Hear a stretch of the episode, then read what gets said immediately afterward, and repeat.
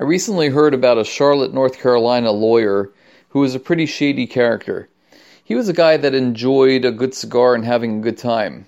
And he combined his legal acumen with his interest in expensive cigars to come up with this amazing, great lawsuit.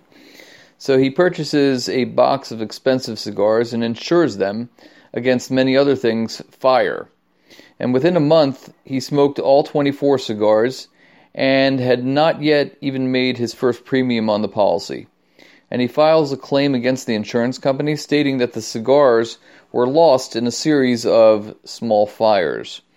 The insurance company refused to pay, citing the obvious reason why he lost his cigars. However, the lawyer sued and won.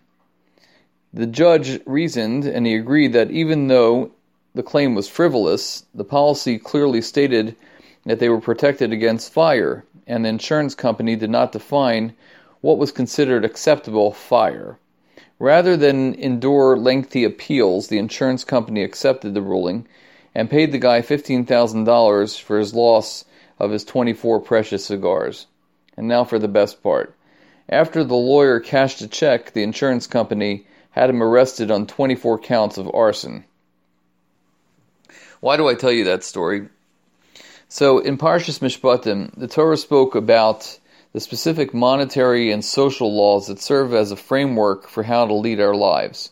In this week's Parsha, Truma, we go right into the donations that we give to the Mishkan. What is the reason that the specifics regarding the donations follow immediately after the social and monetary laws that we learned in Mishpatim? So the Gemara in Bava Kama on Sadi Daled tells us that someone who uses stolen money to do a mitzvah, and then he says a bracha on that mitzvah, he'll ultimately incur the wrath of Hashem. So the Gemara is communicating to us that we have to be scrupulous in our social and monetary interactions in order to be adequately prepared to do mitzvahs. This is the reason why we're taught the monetary and social laws prior to the specifics about making donations. The Gemara in Psachim, Daf Pei Daled, which was last week's Daf, discusses ideal situations of bringing a suitable korban pesach. The Torah tells us, Los menu ad boker, that a person should not leave any of the meat over from the korban, but if he does happen to do that, and he does leave over some meat, there is a remedy for the violation of leaving it over till the morning, and that is ba'ish tisaref. Just burn it in the fire. This way the person won't receive the punishment of malchus, which is lashes. This is because we have a law that malchus, lashes, are never given out for something that can be remedied with a positive commandment, which is known as a law of shenitak la'aseh, a negative action that's followed by a positive commandment. From a psychological perspective, you might think that if I can always get out of trouble by doing something positive, that would encourage me to continue sinning. I always have Yom Kippur to remedy my, my sins, my averus. And in Psych 101, we would call that positive reinforcement. But the Torah knew this concept way before psychologists, and they termed it nasa keheter. It becomes as if it's permissible. However, the Torah does speak of how good intentions can come from a remedy. We come to realize that when we have an all forgiving God, then we have remedies, and that we should always strive to do what's right even when we don't see the immediate rewards. And this is the boomerang effect that we've heard countless stories about. If we donate with good intent, we will ultimately receive. Hashem assumes everyone intends on doing good.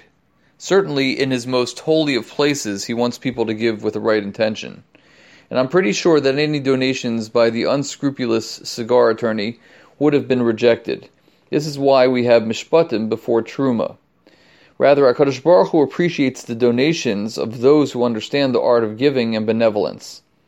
I'd like to conclude with an amazing story that demonstrates this boomerang effect that I saw in the Living Emuna series. There was once a man named Zev. Zev and his wife had been childless for many years. They so desperately wanted to have a child, and they tried every way possible to fulfill their dream of having a family. One year, Zev heard that if you get an aliyah on for Maftir on Rosh Hashanah, which deals with Chana having a child, it's a great big segula to have children of your own. So Zev arranged with the Shul Gabbai to reserve this aliyah for himself.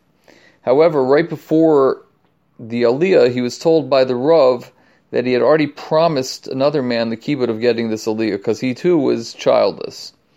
So instead of being upset, Zev happily agreed to let the other man have the Aliyah. And the next year, Zev and his wife were blessed with a child. As Rabbi Ashir says, we don't know how Hashem rewards people, but what we do know is that when we sacrifice to do the right thing, we are always gaining, and that is v'yikhu li truma. It's always easier, for reasons beyond the scope of this talk, to be with someone when they are in need. It's more difficult to rejoice in someone else's fortune. So the next time you hear someone who had something good happen to them, act like the Zev in our story. Be happy for that person, and Amir Hashem, Hashem will give you the blessings that you ask for. Have a great Shabbos.